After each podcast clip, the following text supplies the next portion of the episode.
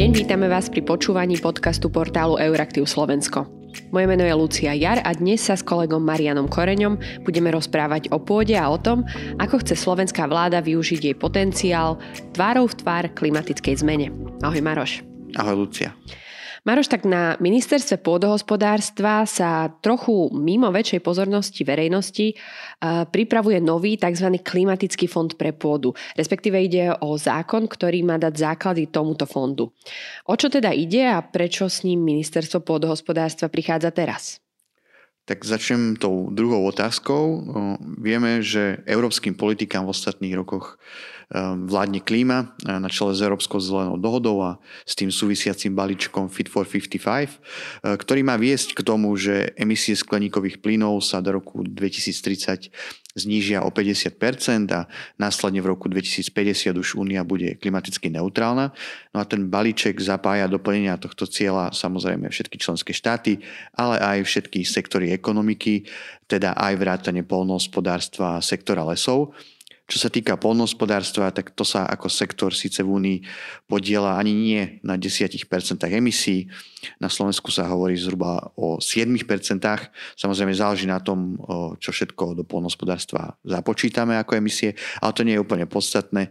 Dôležité je, že pôda, teda ten základný pracovný nástroj polnohospodárov, má okrem toho možnosť aj viazať skleníkové plyny z atmosféry, hlavne teda uhlík. A ono existuje taká e, francúzska iniciatíva s názvom 4 per mile, ku ktorej e, sa mimochodom v strategických dokumentoch hlási aj Európska komisia. A táto iniciatíva hovorí, že pokiaľ by sme ročne vedeli zvýšiť podiel uhlíka v pôde len o 4 promile, na globálnej úrovni, dokázali by sme tak vykompenzovať všetky emisie skleníkových plynov, ktoré človek svojou ľudskou činnosťou vytvorí. Na to ale teda pôda musí byť v dobrom stave a musíme, musí sa s ňou narábať šetrne. A to je dneska na Slovensku, ale v celej Európskej únii problém, pretože viacero tých činností, ktoré polnohospodári robia, predovšetkým nejaké intenzívne zásahy do pôdy, e, či už e, nadmerným používaním syntetických hnojív, pardon, alebo e, nadmernými mechanickými zásahmi do pôdy, túto schopnosť pôdy zachytávať uhlík oslabujú. A to je dôvod, prečo sa teraz na európskej úrovni veľa hovorí o tzv. uhlíkovom polnohospodárstve, čo by mal byť nejaký nový finančný podporný rámec, e, ktorý bude farmárov motivovať, aby obmedzili svojou prácou tvorbu emisí, e, ale aby ňou aj ukladali uhlík do pôdy, e, čo ale mimochodom má dobrý vplyv aj na úrodnosť, čiže je to niečo, čo sa im oplatí z dlhodobejšieho hľadiska ekonomicky. Ak to teda správne chápem, tak ten vznikajúci slovenský klimatický fond pre pôdu by mal byť akousi našou slovenskou verziou toho európskeho uhlíkového pôdohospodárstva, o ktorom teda hovoríš. Čo už teda o tomto slovenskom fonde vieme a ako by tento koncept mal potom vyzerať aj v praxi?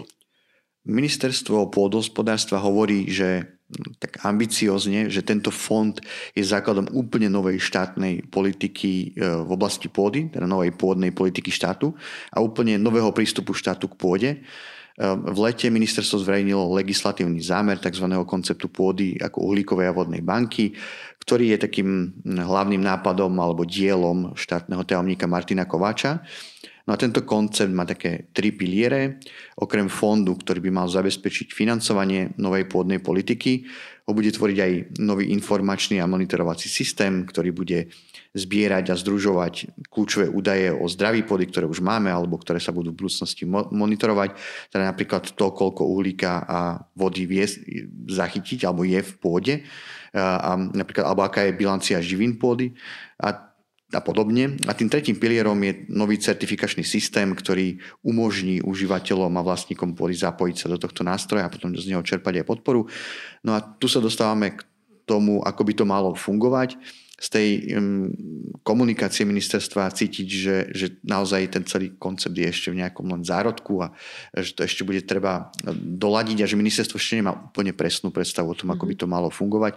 Čo je ale pochopiteľné, pretože aj na európske mode, e, pomery ide úplne nový model e, a Slovensko je vôbec medzi prvými krajinami, ktoré ho začali tvoriť.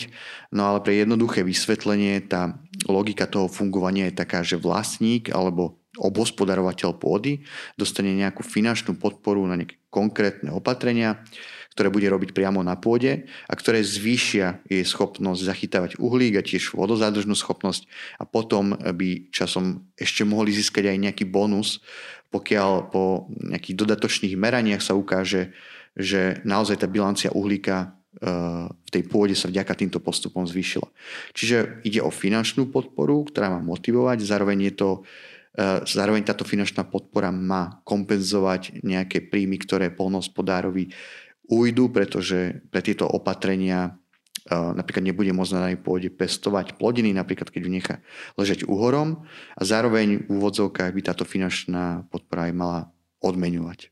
V rámci ministerstva pôdohospodárstva chceme aj prispieť k tomu, aby obrovská odvodňovacia sústava, ktorá bola vybudovaná na Slovensku v minulých 10 ročiach, je to už 70 rokov po druhej svetovej vojne od, od toho obdobia, tak ona mala za ten cieľ, e, mala ten cieľ ako odvodniť tie e, veľké územia, hlavne nížiny, aby sme tam vedeli pestovať eh, častokrát tie suchomilné plodiny, ale teraz sa ukazuje, že skutočne my tú vodu potrebujeme v tej krajine. A práve to nadmerné odvodnenie krajiny to odvodňovacou sústavou spôsobuje, že nám klesajú výrazne hladiny podzemných vôd Takže vlastne cieľ je aj taký, že adaptovať teraz vlastne tú odvodňovaciu sústavu na to, že sa rozumným, jednoduchým systémom aj prehradení e, dokáže zrazu ten potenciál e, vody, e, udržania vody v krajine zvýšiť, aj, tých vnútorných vod. To znamená, že fakticky tá podpora z toho klimatického fondu pre pôdu by bola určená pre všetkých obhospodarovateľov pôdy, ktorí poprvé urobia tie adaptačné opatrenia, e, tie prvky krajinotvorby, lepšie rozčleníme tú krajinu, bude to priaznivejšie pre zniženie erozných procesov, pre pozdržanie tej dažďovej vody a zároveň E, keď budú uplatňovať také podhospodárske postupy, tie každoročné, ktoré budú priaznivejšie, viacej regeneratívne, tak túto aktivitu chceme oceniť, pretože táto aktivita vedie k tomu, že sa viacej organického materiálu udrží v tej pôde a v konečnom dôsledku aj ten obsah uhlíka ostane alebo sa bude zvyšovať. Toľko pre portál Euraktiv Slovensko o klimatickom fonde štátny tajomník ministerstva pôdohospodárstva Martin Kovač. Maroš, vieme vlastne, koľko peňazí má ministerstvo na takéto odmeňovanie farmárov prichystané a odkiaľ vlastne chce peniaze na toto zobrať? To v tejto chvíli práve že úplne nevieme. Ministerstvo pôdohospodárstva pôvodne predpokladalo, že ročný rozpočet fondu bude postupne rásť. Tam tie odhady boli, že v budúcom roku by to mohlo byť 35 miliónov eur a do roku 2027 by to mohlo teda narásť až na nejakých 150 miliónov eur. Celkovo by, celkovo by sa teraz za tých 5 rokov z neho prefinancovali opatrenia na pôde za 470 miliónov eur, čo vzhľadom eh, na to, ako mm, v akých objemoch sa pohybujú verejné výdavky u nás v sektore polnohospodárstva a lesníctva, eh, je naozaj obrovské číslo. Fond v tom prvom pláne mal byť krytý z veľkej väčšiny, z viac ako 90% z predaja emisných kvót, teda z environmentálneho fondu, ďalej z pokút, ktoré by sa vyberali od polnohospodárov za nejaké nesprávne polnohospodárske postupy na pôde. Sú tam aj ďalšie zdroje financovania, napríklad nevyčerpané eurofondy. A ministerstvo teda predpokladalo, že sa do celého systému zapojí aj súkromný sektor, o čom ešte neskôr budem hovoriť. Tu treba povedať, že Agrorezort mm, vlastne narazil na mantinely svojich právomocí, pretože environmentálny fond je v kompetencii Ministerstva životného prostredia, ktoré e, presmerovať peniaze z výnosov z emisných povoleniek na tento zámer Agrorezortu odmietlo a teda tento nápad pravdepodobne úplne padol. Čiže financovanie je v tejto chvíli veľmi otázne. Ministerstvo pôdohospodárstva sa chce inšpirovať namiesto toho francúzským modelom financovania uhlíkového polnohospodárstva. E, Francúzsko je vlastne jedna z mála krajín, kde sa uhlíkové polnohospodárstvo už v nejakých zárodkoch, e, už v nejakých zárodkoch funguje. Tento model je založený na mobilizácii súkromných zdrojov z firiem, ktoré si e, potrebujú vykompenzovať svoju uhlíkovú stopu a ktoré už sami nemajú schopnosť alebo nevedia znížiť svoje emisie. No a funguje to tak, že tieto firmy si nepriamo od polnohospodárov kupujú kredity, za ktoré im títo polnohospodári garantujú uloženie určitého nejakého požadovaného množstva oxidu uhličitého do pôdy. Vo Francúzsku si týmto spôsobom napríklad mm, takže nejaké odpustky, mm-hmm. kupujú niektoré veľké firmy, napríklad najväčšia poštová služba, ale aj viaceré verejné inštitúcie. Problém ale, ale je, že nikto v tejto chvíli nevie povedať, či by sa takýto systém uplatnil aj u nás a či by o neho firmy a inštitúcie mali záujem a koľko peňazí by sa takto do fondu podarilo mm, teda nabaliť. Ono treba povedať, že aj vo Francúzsku je do tohto uhlíkového polnospodárstva alebo do tohto modelu zapojený len veľmi malý zlomok polnospodárov a tiež firiem. A navyše sú to naozaj neprebádané vody u nás.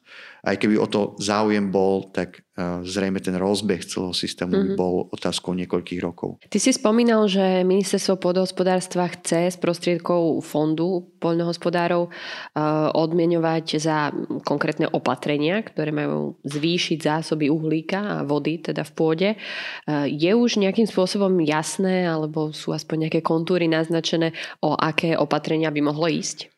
Mm, na, to, na tom ministerstvo ešte len pracuje spolu e, s jeho výskumnými ústavmi. E, výsledok by mal byť nejaký katalóg manažmentových opatrení, ktoré budú súčasťou spomínaného certifikačného systému.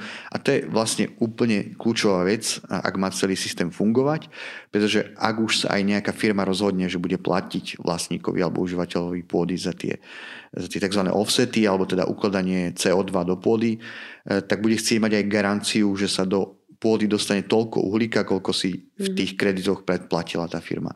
Ten systém teda musí byť transparentný a dôveryhodný, no na to by mali slúžiť práve nejaké tie certifikáty, e, ktoré budú zárukou, že opatrenia, ktoré ten polnospodár bude realizovať, naozaj uložia e, ten požadovaný uhlík do pôdy, alebo požadované množstvo. My už ale samozrejme dnes vieme, vďaka výskumníkom a vede, ktoré opatrenia sú z tohto hľadiska najlepšie a ide napríklad o pestovanie tzv. medziplodín a krycích plodín, čiže ide o to, aby pôda, alebo teda hlavne orná pôda, bola čo najdlhšiu dobu počas roka niečím pokrytá. A ďalej je to dodávanie organickej hmoty do pôdy, či už ide o využívanie kompostov alebo živočíšnych organických hnojív. Môže to byť agrolesníctvo, obnova mokradí. A úplne najlepšie z toho asi vychádza tzv. regeneratívne poľnohospodárstvo, o ktorom sa aj na Slovensku začína hovoriť čoraz viac a ktoré spája skoro všetky tieto opatrenia, o ktorých som hovoril a hlavne do toho všetko ešte pestuje plodiny bez orby, teda bez nejakých väčších zásahov do pôdy, mm-hmm. čo je z hľadiska obnovy štruktúry pôdy a je schopnosti viazať uhlík a absorbovať vodu asi najúčinnejší spôsob práce na pôde. Už dneska vieme, máme takýto katalóg opatrení základný, vieme, že uplatňujeme týchto postupov na pôde, na konkrétnych e, pozemkoch jednoznačne prispieva k výraznej redukcii alebo k zastaveniu tej erózie, čo je jednoznačne prínosné. Tieto opatrenia zároveň výrazne prispievajú k tomu, aby tá voda ostala v tej krajine a zároveň, aby aj, aj tam narastal obsah toho organického materiálu v pôde. To znamená, že, že z tohto katalógu si bude môcť vybrať uh, proste ten užívateľ pôdy, ten majiteľ povie si, áno, toto viem zaradiť do tohto, bude mu k dispozícii dané aj poradenstvo, kedy vlastne on dostane nejaké usmernenie, že skúste to robiť v tejto kombinácii, takéto typy opatrení, adaptačných manažmentových a, a bude vlastne dostávať podporu a, a všeobecne prínosné je už to, že bude na tom svojom pozemku tieto opatrenia realizovať, lebo tie prispievajú k znižovaniu rizik sucha, povodní a samozrejme e, bude tam aj nejaké meranie kvality pôdy hej, v nejakých určitých bodoch a to nám vlastne len potvrdí po nejakých rokoch s odstupom času 3, 4, 5 rokov, áno, že dostal, dospeli sme k zlepšeniu zdravia e, pôdy a vtedy môže ešte mu byť aj vyplatený určitý bonus práve za dosiahnutý výsledok. Ako tento navrhovaný koncept potom zapadá do tej poľnohospodárskej politiky, ktorú už máme.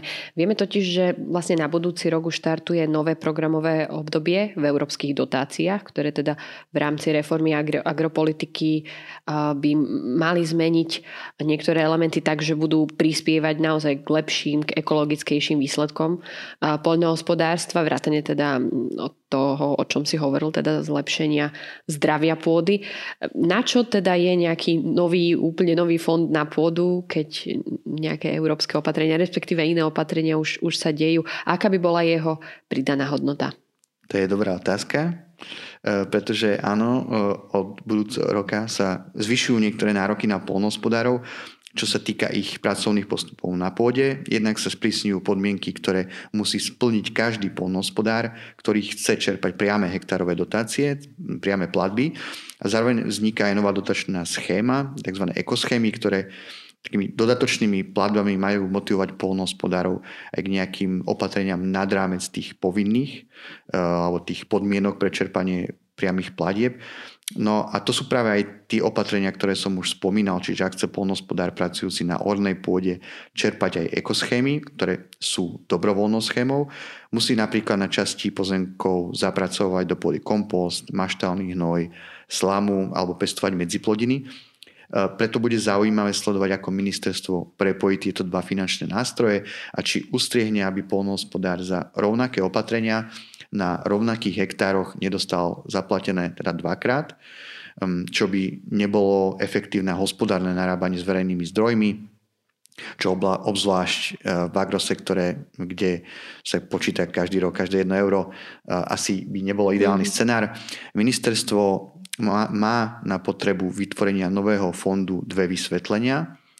Za prvé hovorí, že spoločná polnospodárska politika, teda tie ekoschémy nevedia finančne pokryť toľko pôdy a fariem, koľko by bolo potrebné. Čiže klimatický fond pre pôd bude akosi nadstavbou, ktorá pomôže zaviesť opatrenia na zlepšenie zdravia pôdy na výrazne väčšom území Slovenska a napríklad aj v mestách alebo na meskej pôde, alebo hovorí sa aj o takých tých tzv. bielých plochách.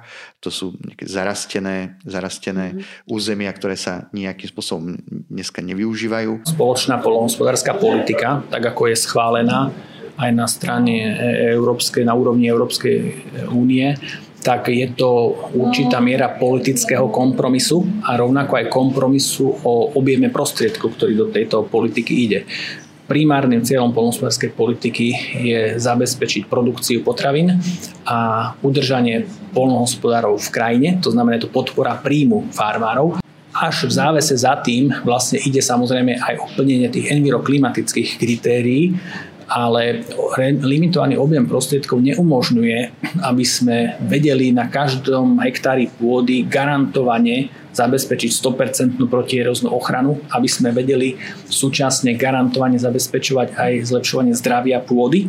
A preto je potrebné, aby sme vytvorili túto určitú nadstavbu, ktorá dokáže popri tej spoločnej polnohospodárskej politike dať určitú podporu navyše, ktorá ocení skutočne to úsilie, také väčšie úsilie toho farmára pri aplikovaní a používaní tzv. udržateľných e, pôdohospodárskych postupov. Ale týka sa to aj polnohospodárskej pôdy, ale aj lesa napríklad. Preto potrebujeme túto nadstavbu, kedy ponúkame tento systém a on není len o uhlíkovom polnohospodárstve, ale aj o dobrom manažmente dažďových a vnútorných vôd v krajine.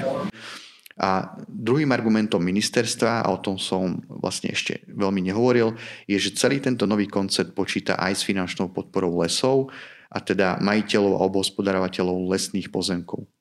No a ministerstvo chce fond, z fondu platiť manažmentové opatrenia, ale aj nejaké finančne náročnejšie investičné projekty v lesoch, napríklad na zadržiavanie vody.